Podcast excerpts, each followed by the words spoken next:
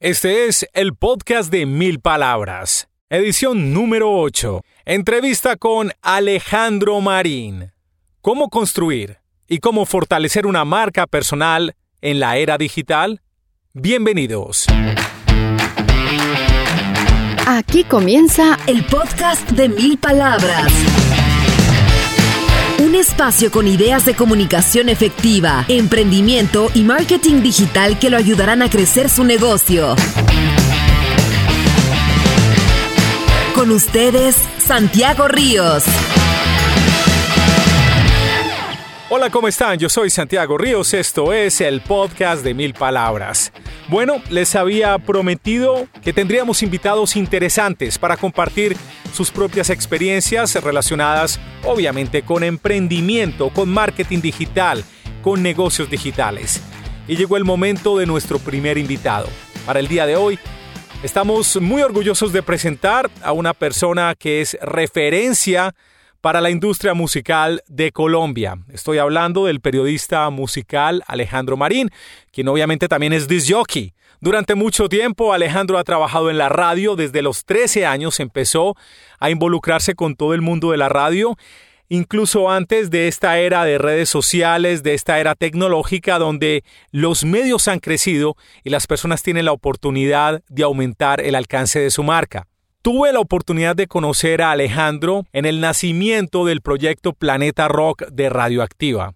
Como muchos de ustedes saben, yo fui el primer director y fundador del concepto Planeta Rock en RadioAcktiva en 1997 en Bogotá. Allí teníamos un equipo excelente de trabajadores, gente muy talentosa, y una de esas personas que, digámoslo así, no tenía un rol principal en ese momento porque tenía una figura como de pasante o de practicante, era Alejandro Marín. Alejandro llega a RadioAcktiva recomendado por un gran amigo que es Gabriel Posada, que es muy amigo de Alejandro. Gabriel me presenta a Marín e inmediatamente le asignamos algunos proyectos a Alejandro interesantes. Uno de ellos puntualmente que me encantaba era Evolución Natural. Este era un programa biográfico sobre las bandas o sobre los habitantes del planeta rock. Era una manera de hablar en símil de esas bandas que hacían parte de ese planeta rock. Y desde muy temprano advertí ese gran talento que tenía Alejandro para escribir, para pensar sobre la música, para conceptualizar. Los textos del programa eran de Alejandro y yo era el que locutaba ese programa. Y créanme que era una delicia leer material que era informativo, inspirador, interesante, lleno de creatividad.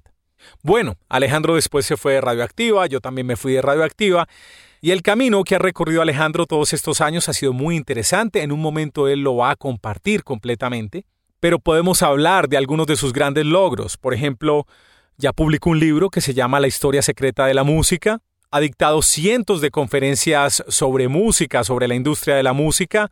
Ha entrevistado muchísimos artistas de todos los géneros musicales posibles y sobre todo es una de las personalidades del mundo digital más seguidas en Colombia a través de su blog, de Music Pimp, de su grupo en Facebook, de su cuenta en Twitter, de sus podcasts, el Bilingual Podcast y por supuesto sigue trabajando como disc jockey y periodista musical en la radio. Así que sin más preámbulos vamos a escuchar esta entrevista con Alejandro Marín.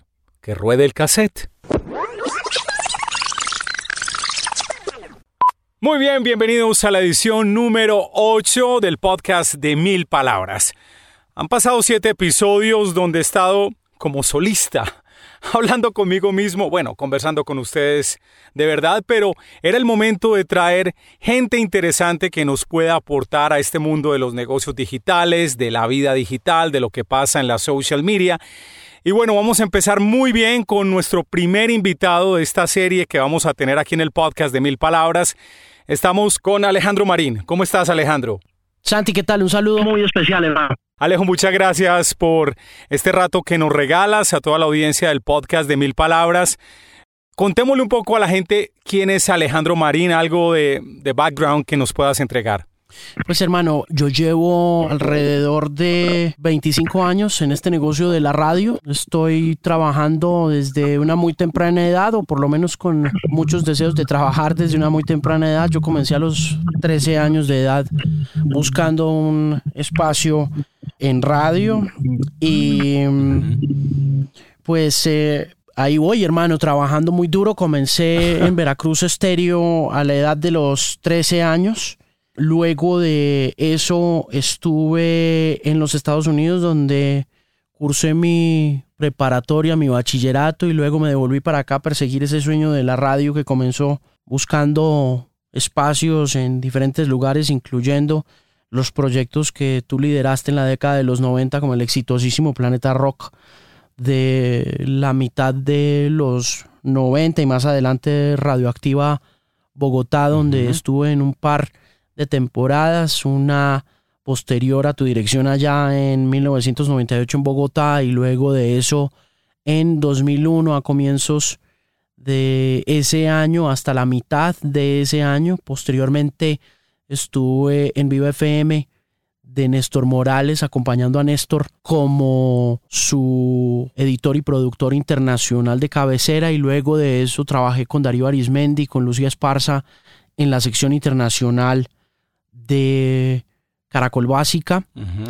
Y posterior a eso empecé a trabajar con Julio Sánchez Cristo en La W. Ahí estuve desde que se abrió La W en abril de 2003 hasta mitad de 2005, cuando me hicieron una muy buena oferta desde Universal Music Colombia como gerente de producto anglo y como apasionado de la música que siempre había sido y un curioso del negocio de la música.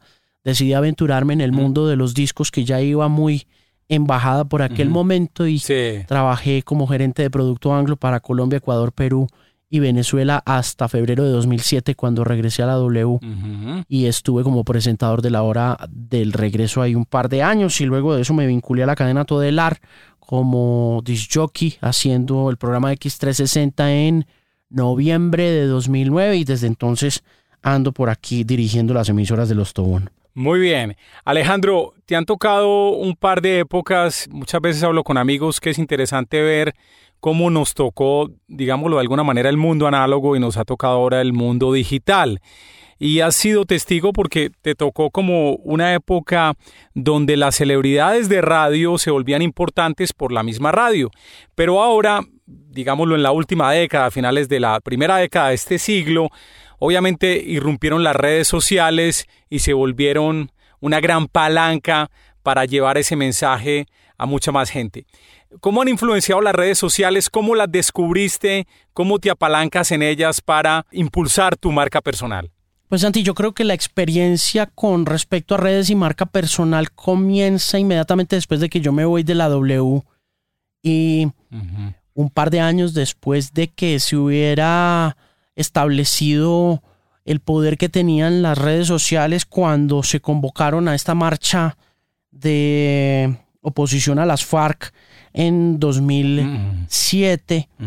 Yo salí de La W un poco desorientado porque no tenía como mucho futuro, digamos, no sabía para dónde ir. En aquel momento yo creo que le decían a uno y uno lo creía firmemente que llegar a La W era alcanzar la cúspide del negocio de la radio en Colombia, y no había mucho más que hacer después, que no había mucho más que moverse. Es decir, que todo lo que pasara para uno como profesional después de La W era ir en bajada, porque ese era como el tope, y ese era como la cima. Entonces yo me voy de La W muy, muy conflictuado, porque digamos que una de las cosas que yo siempre quise hacer fue dirigir una emisora musical, y nunca tuve la oportunidad de hacerlo en Caracol Radio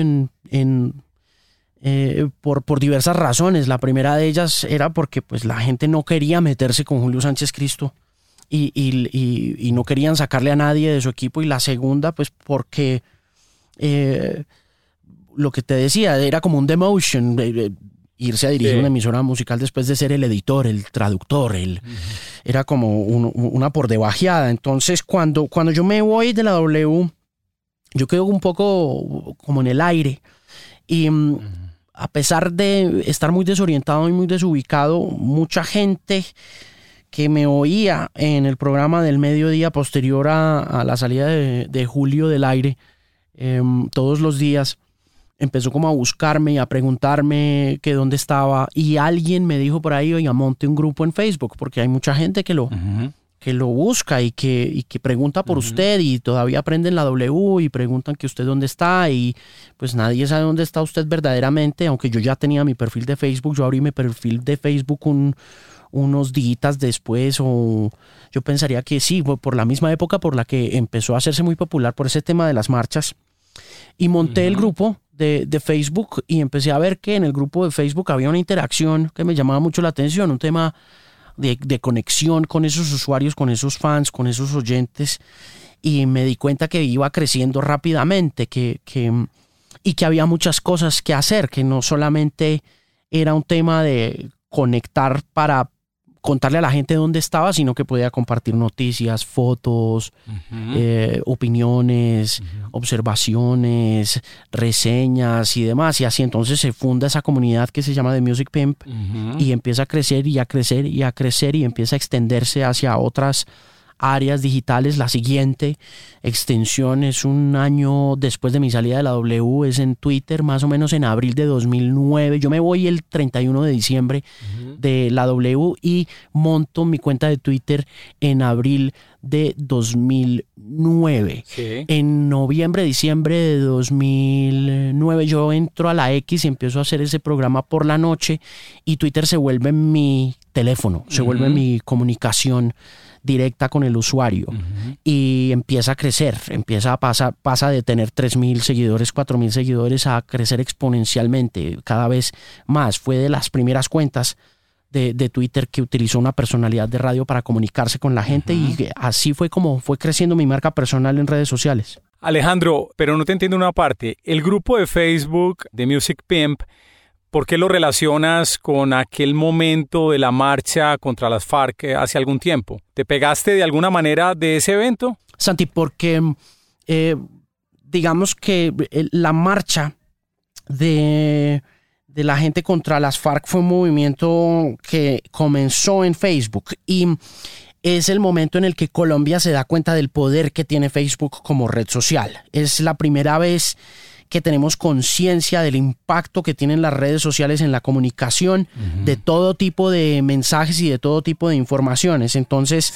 si bien había gente que gravitaba alrededor de Facebook en aquel momento, cuando Facebook moviliza a toda la gente en todo el país a hacer estas marchas, es que Facebook se vuelve una red súper importante, y de hecho Colombia se vuelve como el segundo o tercer país que más usa Facebook en el mundo. Entonces, claro, yo relaciono esa hegemonía de la comunicación con mi cercanía a la plataforma, porque yo estoy, creo, muy convencido de que antes de las marchas yo no usaba Facebook apropiadamente, es decir, yo no tenía mucha idea, no me llamaba mucho la atención, no era algo, digamos, que hiciera parte como de mi conocimiento. Yo siempre he sido una persona muy mainstream, ¿sabes? Yo nunca he sido una persona como que gravite hacia lo desconocido. Siempre, pues, mi background y mi cultura ha sido establecida por cultura popular, y la cultura popular es muy masiva. Entonces, por eso es que hago la referencia con el tema de las FARC, porque yo creo que ese fue el momento, el tipping point, como diría Malcolm Gladwell. Sí, de hecho Facebook tiene como un gran caso de éxito esa movilización ciudadana en contra de este grupo guerrillero en su momento. Alejandro, a partir de esa experiencia que fuiste desarrollando con errores, con aciertos, ¿cuáles son los criterios principales para uno crecer una presencia en redes sociales, en Facebook, en Twitter? ¿Dónde están las 2, 3 claves que pudieras compartir? Pues yo creo que la primera, y que suena ya un poco gastada porque la usamos mucho en la forma como nos relacionamos con redes sociales, es que el content is king, ¿no? Creo que es una frase que, si bien puede llegar a sonar muy de cajón hoy en día, tú sabes muy bien lo cierta que es. El contenido es el rey. Entonces, la clave esencial de toda red social y de toda marca personal que se alimente de las redes sociales o alimente a redes sociales de su marca personal es el contenido Y la segunda clave es la distribución de ese contenido, en mi opinión. Si tienes un contenido determinado, como me pasa a mí, que es cultura popular, puede ser libros, puede ser música, puede ser vinilos, puede ser radio, puede ser opinión, puede ser entrevista, puede ser podcasting, puede ser newsletter, puede ser lo que sea. Luego de tener ese lineamiento de contenidos, pues tienes que tener también un lineamiento de distribución. Tienes que saber a qué horas postear, dónde postear, cómo postear, qué herramientas usar. Esas yo creo que son las dos claves esenciales. Una tercera que también puede llegar a sonar muy a self-help y a todo este discurso de marketing que en estos momentos está tan de moda y que está tan monetizable, pero que en realidad puede ser una consigna de vida para quien sea, no importa si eres una marca o si eres un community manager o si eres un disc jockey o si eres una personalidad o un influencer. You gotta be yourself, tienes que ser tú mismo. Sí. Alejo, me decía un amigo, Juan Villegas, que maneja una comunidad de inversionistas que apoya con educación a inversionistas, decía, cuando a uno lo empiezan a molestar, a trolear en redes sociales, es porque algo bueno está haciendo. Entonces, te quería preguntar, ¿cómo manejas los troles? ¿Te afectan los troles?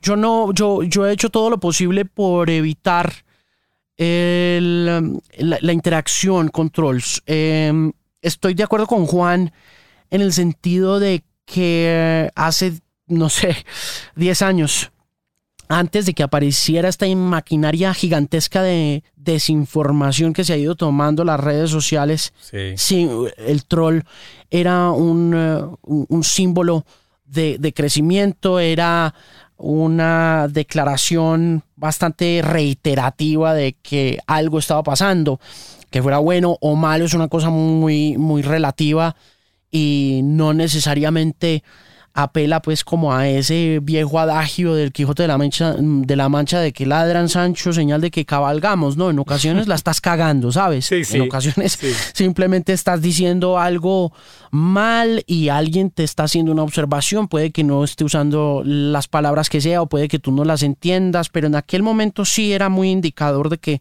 algo se movía a tu alrededor, por lo menos que la opinión estaba moviéndose alrededor. Sigue siendo parcialmente cierto el asunto, en el sentido de que en la medida en que nos empoderamos cada vez más de nuestras marcas personales a través de redes sociales, nos encontramos también con posiciones completamente opuestas a las nuestras, ideologías completamente distintas a las nuestras, y eso hace que se generen conversaciones, que se generen debates, que haya discusiones que van mucho más allá del troll, como esta figura anónima que aparece en redes sociales a molestarte. Entonces yo soy cada vez más cuidadoso con eso, Santi. Yo a eso le tengo mucho cuidado, yo tengo muy curadas las redes sociales, yo evito interacción con gente que no haga parte de mi comunidad, porque ya llevo 10 años trabajando redes. Entonces yo tengo una comunidad de, podría decirte que si yo factorizo toda mi data,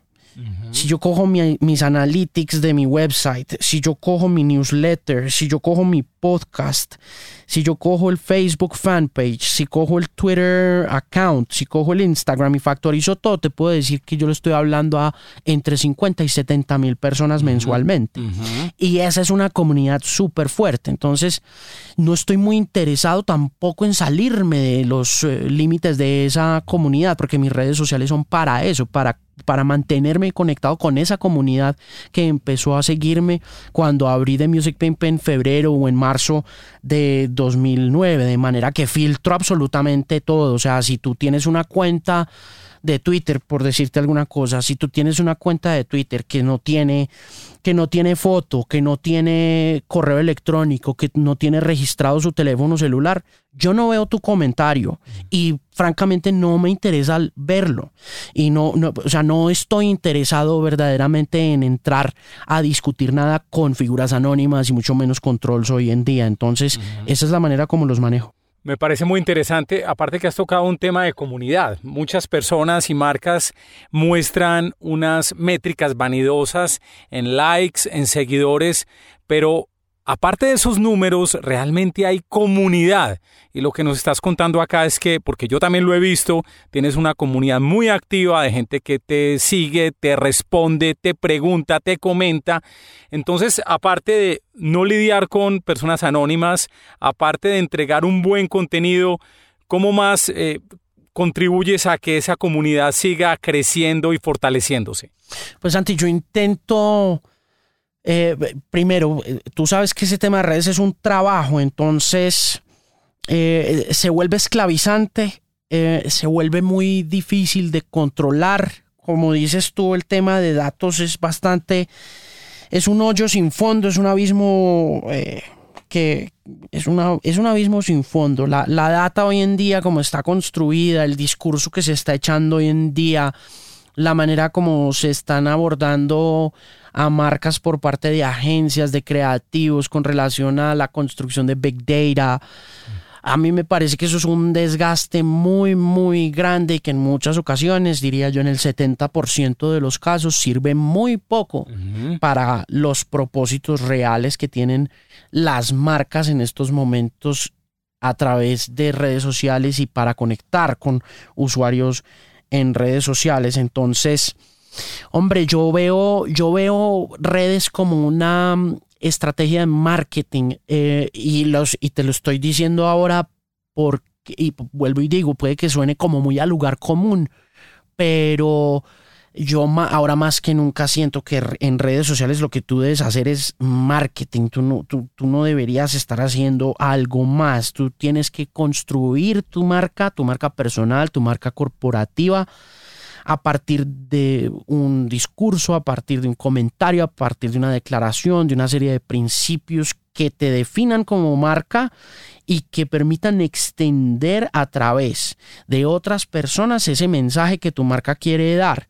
Entonces, lo tomo con calma, trato de revisar muy detenidamente los datos, pero trato de no meterme mucho dentro de ellos, porque cuando tú te pones a mirar datos en redes sociales o de tus redes sociales, terminas a veces en lugares insospechados y dificilísimos de interpretar, de manera que busco lugares que me permitan entender cómo me estoy relacionando con esa comunidad y cómo estoy fortaleciendo esos lazos que se han establecido con esa comunidad a lo largo de 10 años. Pero ese trabajo que ha sido para mí construir The Music Pimp como marca personal en redes sociales es algo que hoy en día trato de ver desde esa óptica del divertimento, del entretenimiento, del engagement, de la conexión, de la discusión y de la conversación, pero pues amplifico mensajes desde otros lados, publico un libro,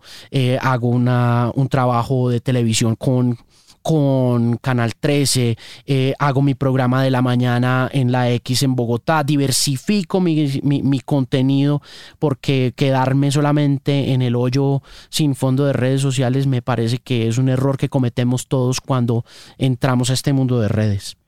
Esa diversificación te ha dado la posibilidad de crear modelos de negocio a partir de todo este tema de redes sociales.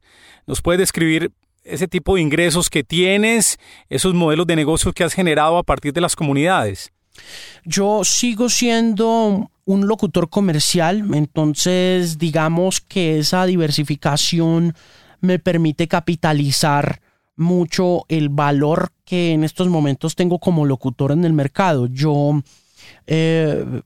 digamos que ese approach a redes sociales desde un momento tan temprano. Yo tengo que decir que yo llegué bien temprano a esas redes sociales, a joder con esas redes sociales, a molestar con ellas. Incluso en aquel momento los dueños de esta empresa me decían, yo recuerdo mucho eso y se lo saco mucho en cara, porque cuando yo llegué y empecé a hacer X360, el programa de las noches de 8 a 10 de la noche en la X, yo lo que hacía era hacer como un llamado a lista los primeros 10, 15 minutos. Entonces abrí esa cuenta de Twitter solamente para contestar, para decir fulanito de tal y fulanito de tal están conectados, y mis jefes me decían que esos manes de Twitter cuánta plata me estaban pagando.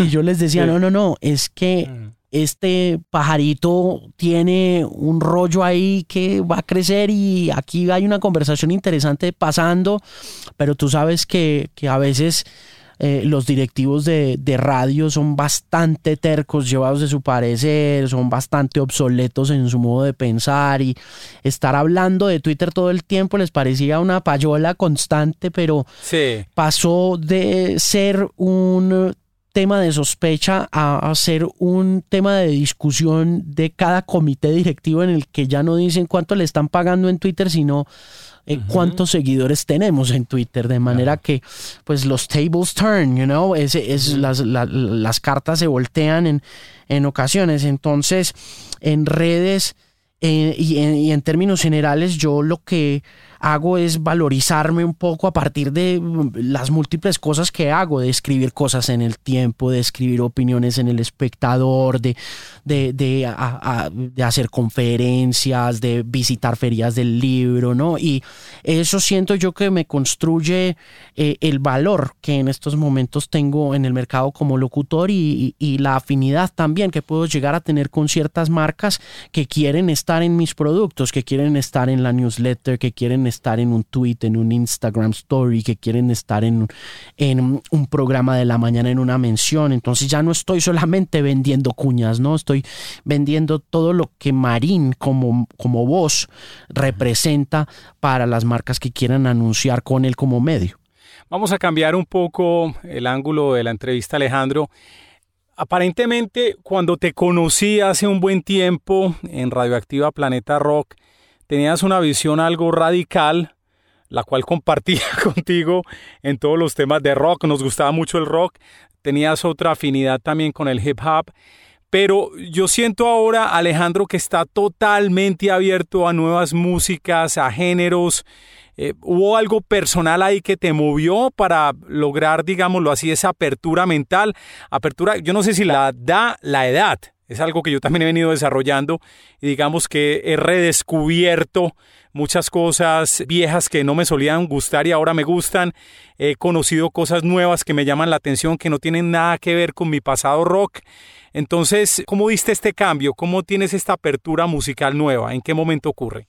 Pues, Santi, lo que pasa es que también, digamos que cuando yo me acuerdo mucho un episodio en tu oficina en RadioAcktiva Bogotá, sí, que te llamó mucho la atención y que te impresionó de manera muy interesante, porque yo venía de una cultura de consumo de música en Estados Unidos muy distinta a la tuya. Yo no fui un pelado de college radio, pero tú sí fuiste un pelado de college radio. Entonces veníamos como de mundos muy distintos, pero primero, la cultura en la que esos mundos se construyó es la misma. Era la cultura gringa. Sí. Entonces, cuando yo te conocí a ti, tú eras un personaje que entendía muy bien ese impacto que había tenido la radio universitaria en la cultura estadounidense, lo que había pasado en el oriente de Estados Unidos con el indie, con incluso figuras como Dave Matthews Band, que pasaron a convertirse en bandas taquillerísimas en la década de los 2000, y yo venía de esta cultura gigantesca de MTV que había volcado todo su interés después de haber estado muy conectada a la difusión de lo que estuvo de moda en aquel momento: Duran Duran, David Bowie, Cyndi Lauper, Madonna, Michael Jackson, a voltearse completamente hacia el mundo del hip hop, que era una cultura que en la década de los 70 había sido satanizada y también sentenciada a la muerte por ser considerada una moda, como se habló más adelante del reggaetón en América Latina.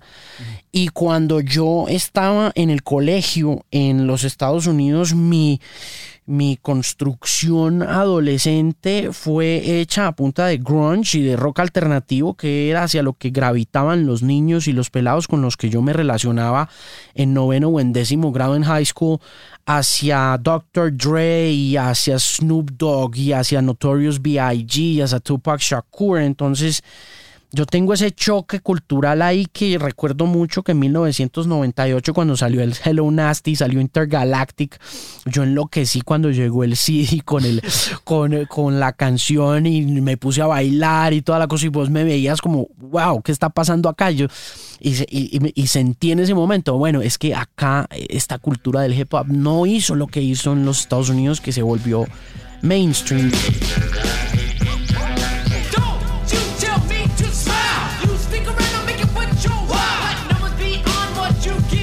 De manera que mi apertura hacia nuevas músicas, hacia lo que está pasando hoy en día con la música electrónica, con el bedroom producer como esta nueva figura que ha reemplazado mucho al rockstar, con el rapper como el rockstar, como el reggaetonero, como el nuevo rockstar de este milenio, está muy cimentada, muy fundacionada o fue muy fundada sobre el espíritu, ese clash de culturas que había entre el rap y el rock alternativo en aquel momento, pero eso no quiere decir que no esté envejeciendo y que no me cueste cada vez más apreciar música nueva. Hay cosas que definitivamente no logro disfrutar ya. Hay cosas que pasan y que para mí simplemente pasan inadvertidas. Como consumidor y como observador de música y como melómano que soy, también tiendo hacia buscar las cosas clásicas. Mi universo sigue gravitando hacia esas cosas que no conozco,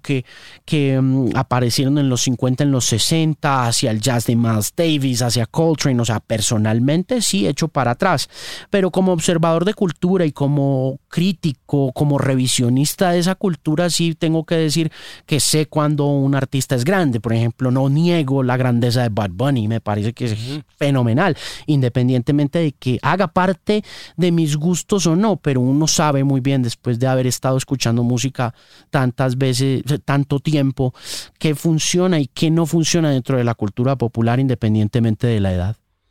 He descubierto, Alejandro, pues escuchando también a otra gente de radio, pues no mucha, pero y hablando con la gente está más relajada con el tema de los géneros.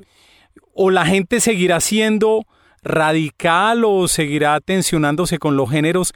Pero al final de cuentas, los artistas se reconocen ellos mismos como artistas y se juntan e intercambian sonidos, hacen fusiones, están muy relajados con eso. Creo que el tema de ser radical que manejamos en la década de los 90 era más un mensaje, ¿cómo te digo? Era como encontrar el villano para posicionar lo nuestro. Es decir, en el caso de RadioAcktiva, lo que decíamos, aquí ponemos rock, y aquí no ponemos ni chucuchucu, ni ponemos chispún, que era la electrónica. Era una manera de satanizar esos otros géneros para darle impulso al rock.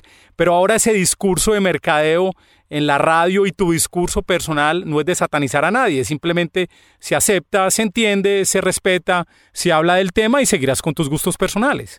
Sí, además porque yo creo, Santi, que... Y en esto comparto las observaciones de críticos como Bob Lefsetz o de escritores como Carl Wilson, que tiene un libro increíble que se llama Let's Talk About Love, sobre esa lucha constante que ha habido entre la cultura popular y la alta cultura, la haute couture o la cultura de élite o incluso la música clásica, y la manera como esta se disolvió hacia lo popular a través del vodevil y otras formas de cultura. Y una de las observaciones que yo comparto muchísimo con Lefsetz es que, primero, la música no conduce ya a la cultura como lo hizo en nuestras épocas.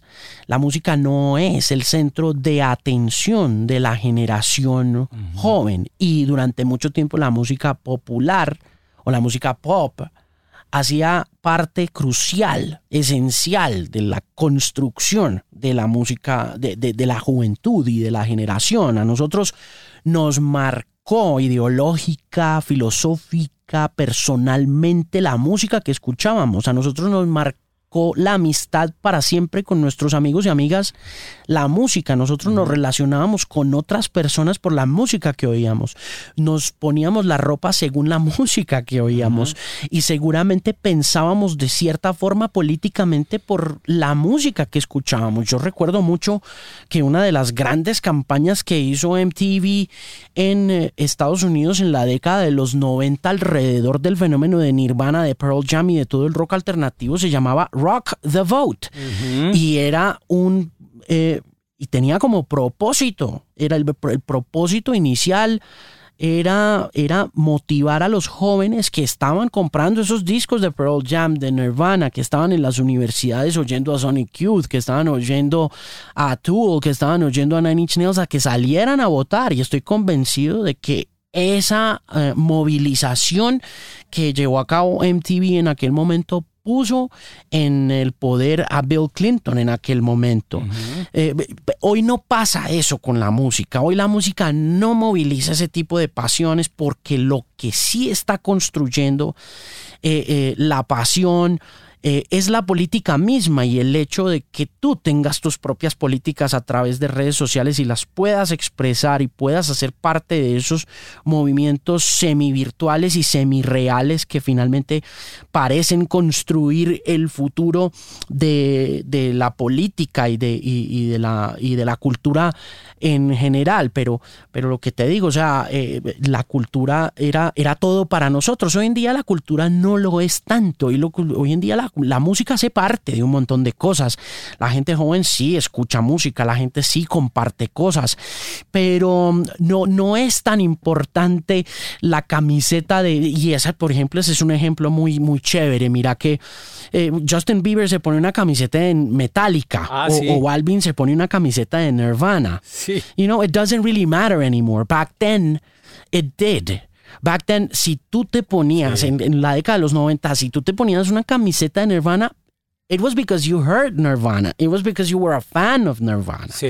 Hoy en día no. Hoy en día eso no tiene absolutamente nada que ver con la persona que eres, porque la persona que eres o que te estás en la que te estás convirtiendo finalmente es un montón de cosas. Son tus redes sociales, son tus suscriptores en YouTube, son el número de likes que tienes, son los posts en TikTok, son este montón de otras cosas donde el entretenimiento va más allá de la música.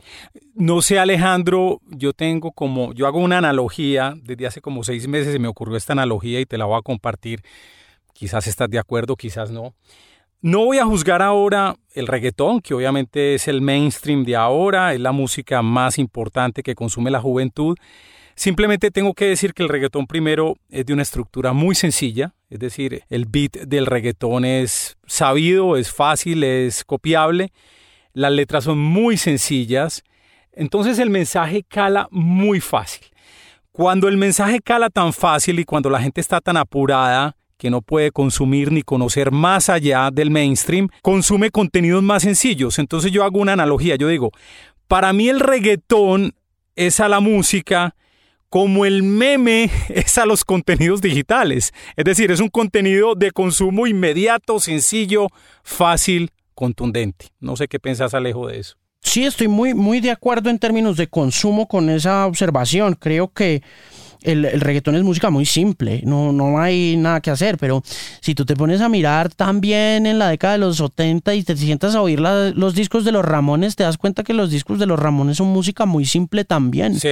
Si te sientas a oír un poquito lo que pasó inmediatamente después de que los británicos se apropiaron del blues y lo volvieron el rock de mitad de los 60, te das cuenta que también, o sea, una canción como I Wanna Hold Your Hand de The Beatles es una canción muy sencilla también, y le hablaba a la generación en aquel momento de la misma manera que le habla hoy en día a las generaciones el reggaetón. En aquel momento era I Want to Hold Your Hand, era una manifestación bastante transgresora en aquel momento, pero también muy sencilla de entender. Era querer tomar de la mano a una chica unos años después de que hubiera sucedido una guerra que involucró al mundo entero, y de la que apareció el adolescente como una figura esencial de los años siguientes, de la década de 1955 en adelante. Uno puede decir que el adolescente aparece como tal, y las premisas eran I Wanna Hold Your Hand, y más adelante era Let's Spend the Night Together de los Rolling Stones, y las estructuras musicales tampoco eran muy virtuosas ni estaban muy cargadas de nada porque venían de orígenes muy humildes, y esa humildad musical y estructural de esos orígenes estaba fundada sobre la negritud, sobre los cantos negros del sur de los Estados Unidos, que eran a su vez muy mal vistos por la cultura de élites en aquel momento. O sea, un blues. Hay una canción que se llama The Crazy Blues, de Mamie Smith. Si tú vas y buscas esa canción y buscas las reseñas de The Crazy Blues en 1921, cuando esa canción salió al mercado, te das cuenta que todo el mundo, todo el que estuviera involucrado con la construcción del repertorio de música popular que era el mainstream en aquel momento, que eran las bandas de jazz de Benny Goodman y demás, te darás cuenta que The Crazy Blues es la peor canción de la década de los 20 y es la canción sobre la que se funda un legado de blues que termina en el rock and roll, y sus estructuras son bastante simples, y esa simpleza, esa vulgaridad, si se quiere, de los orígenes de la música popular se propagan, se van rápidamente río abajo y convierten a la música popular en lo que es, en un mastodonte industrial gigantesco que no importa cómo lo llames, llámalo punk, llámalo rock and roll, llámalo heavy metal, llámalo pop, llámalo como quieras, va a estar siempre presente. Una buena canción termina en oídos de todo el mundo, sin importar el género. Alejo, recientemente te escuché la entrevista que le hiciste en tu podcast a Hernán Peláez. De alguna manera escuché ciertas contradicciones de Hernán y de tu parte con la labor del disc jockey frente a la música. Bueno, yo creería que son contradicciones, pero mejor te hago la pregunta. ¿Puede un disc jockey tener éxito en esta época de Spotify, en esta época de streaming? Y si puede tener éxito, ¿cómo se destaca un disc jockey en estas épocas? No sé cuáles sean las contradicciones puntuales de la conversación con Peláez, pero sí recuerdo la más reciente conversación con Pava, donde Pava lo dice muy contundentemente. Los disc jockeys estamos mandados a recoger. No sé, Santi, yo en esto te volteo la arepa con todas las de la ley, hermano, porque vivimos en épocas muy raras, donde yo no sé si un disc jockey verdaderamente lidere las conversaciones que se están teniendo en redes sociales alrededor de música, ni tampoco creo que sea una figura esencial para la construcción de nuevos gustos. Pero quienes hemos ocupado esa posición de disc jockeys y por lo tanto en esta era digital nos hallamos en este limbo entre lo análogo y la internet, entendemos muy bien el valor que han tenido nuestras conversaciones y nuestras intervenciones culturales a través de la radio comercial o de interés público en el transcurso de 25 años y cómo estas pueden extenderse hacia las comunidades que en esos 20 años hemos construido a través de diferentes mecanismos sociales. Pero yo no sé, hay otra cosa que me parece chévere y que yo conversaba con Carlos Arturo Tobón en un almuerzo que tuvimos hace un mes y que llama mucho la atención y que puede ser una contrapropuesta o una especie de contraargumento a este tema de las contradicciones, y es que en todo lo que se está haciendo en estos momentos desde la industria de la música con Spotify, desde la manera como los servicios de streaming han transformado el consumo de la gente y los hábitos de la gente y cómo parecería que van reemplazando a la radio en esos procesos nuevos de consumo y en la manera como estamos relacionándonos con la inteligencia artificial y cómo esta también está cogiendo tanta fuerza. Es que hay una cosa que todavía no se ha logrado hacer y que vemos todavía muy difícil de hacer, y es reemplazar el poder de la voz humana para transmitir emociones puntuales. Tú puedes ver, por ejemplo, en el reciente makeover, en el reciente live take, ¿cómo se llama? En el live action de The Lion King. Tú vas y ves The Lion King, okay, y The Lion King te produce a ti una sensación entre impotencia y asombro sobre el poder que tiene la inteligencia artificial y el poder que tiene la imaginación aplicada en el desarrollo de la animación en los últimos 25 años. Y vos te acordás del Lion King anterior y ves cómo reconstruyen a Simba, y cómo reconstruyen a Mufasa, y cómo hacen todas esas cosas con esos personajes que antes eran bidimensionales y los convierten en animales de verdad, y quedas bastante perplejo ante la situación. Uh-huh. Pero no puedes reemplazar a James Earl Jones, uh-huh, no puedes reemplazar a Robin Williams como la voz del genio en Aladino, sí, y creo que en términos de radio y como disjockey eso es algo irreemplazable que la inteligencia artificial, incluso teniendo a Alexa y a Siri, no han logrado aterrizar. Vamos a ir cerrando, Alejandro, porque tienes cosas que hacer. 3 preguntas muy rápidas. Una, esta es bien amplia, pero de pronto que nos des como tu panorama de cómo esta era digital está cambiando el negocio, el mercadeo y la creación en la música. Un análisis que nos hagas corto y otro par de preguntas para cerrar, Alejo. Pues un par de cosas que dijo ayer Fabio Acosta durante el panel de managers y de breakthroughs a nivel internacional. Primero, el desarrollo de economías colaborativas horizontales, de estructuras horizontales. Me parece que es uno de los grandes logros que la Internet ha puesto a nuestro servicio en términos de desarrollo de nuevos negocios y de desarrollo de ideas, estrategias de carácter digital. Creo que el espíritu colaborativo de estas culturas, la forma anárquica y caótica como apareció el streaming entre nosotros con la llegada de Napster, la manera como colapsó la industria discográfica luego de tener tanto control sobre los mecanismos de distribución, y la forma como esas redes lograron esta especie de anarquía organizada por medio de la cual centenares de miles de millones de computadores se compartían música que originalmente solo podías conseguir en una tienda.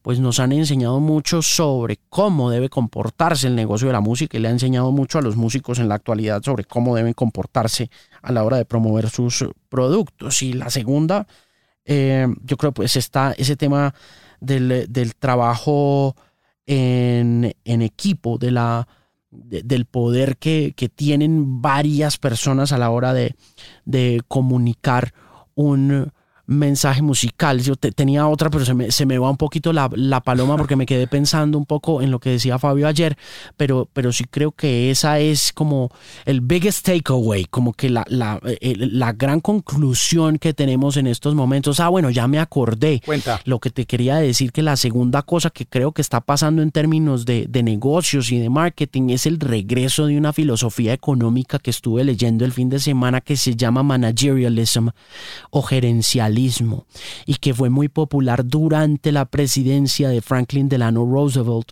por intermedio de un par de teóricos de la economía en aquel momento posterior a la gran recesión causada por la caída del mercado de valores en 1929, y que instaló en la mente de Roosevelt como líder de esa economía colapsada y de todos aquellos que estaban a su alrededor, incluyendo entre ellos a Henry Ford, una política económica que iba más allá de la ganancia, de la utilidad y de la política que más adelante se tomaría al mundo corporativo en la década de los 70, con una teoría de Milton Friedman en la que todo se volvió profit. Todo se volvió ganancia en la década de los 70, y en la economía de Reagan todo fue todo cambió, todo se devolvió hacia esa manera de ver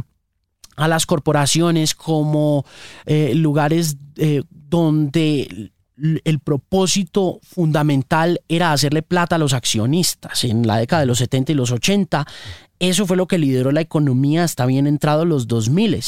El hecho de que las corporaciones no están ahí para atender ni al cliente, ni al empleado, ni tienen que atender, sino que tienen que atender a los accionistas, a los dueños de la empresa, y atender al dueño de la empresa significa hacerle más y más plata. Entonces, estamos de alguna forma regresando en el pasado a esa teoría del gerencialismo, donde las compañías están cada vez más preocupadas por el bienestar de sus empleados, donde las compañías están cada vez más preocupadas sobre el impacto que tienen y la huella ambiental que están dejando, están más preocupadas sobre la igualdad de género, están más preocupadas sobre ese espíritu horizontal que comenzó de manera anárquica con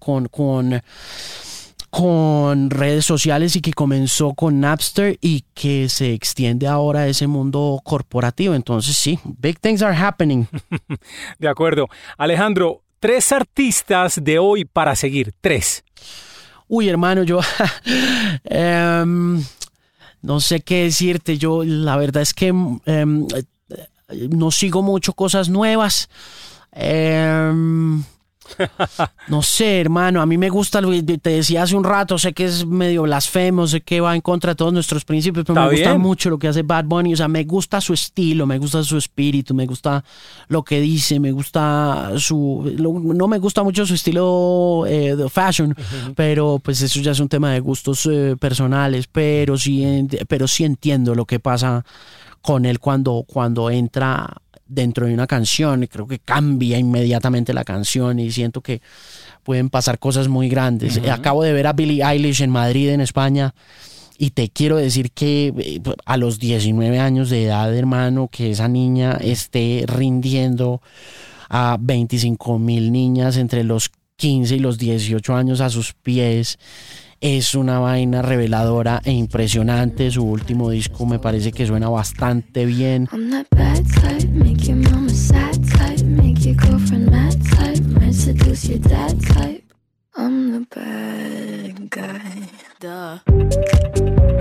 Tiene como un EP y un disco y tiene 19 años y es como, este es el futuro de la música. Entonces me quedaría como por el lado anglo con Billie Eilish. Hay que seguirle la pista a Billie, hay que mirar a ver dónde ir a parar su carrera, ojalá y pare en un muy buen lugar.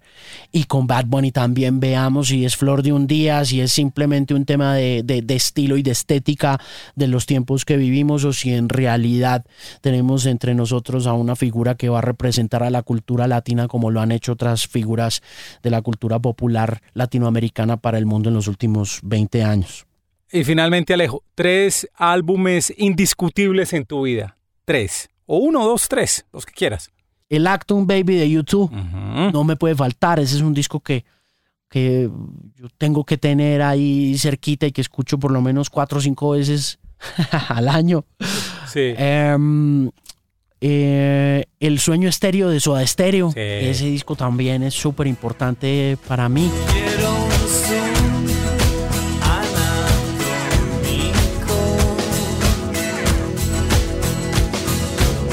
El Actum, el Sueño Estéreo y el tercer disco, ¿cuál puede ser? No quiero equivocarme con esto. Voy a dejar el tercero y en otra ocasión le mando un voice note para que lo meta en el podcast. Perfecto, Alejo, muchas gracias por estar con nosotros aquí en el podcast de Mil Palabras. Santi, muchas gracias, un abrazo gigante y saludos a todos los oyentes de Mil Palabras con Santiago Ríos. Gracias por la invitación. Hasta pronto, chao. Chao.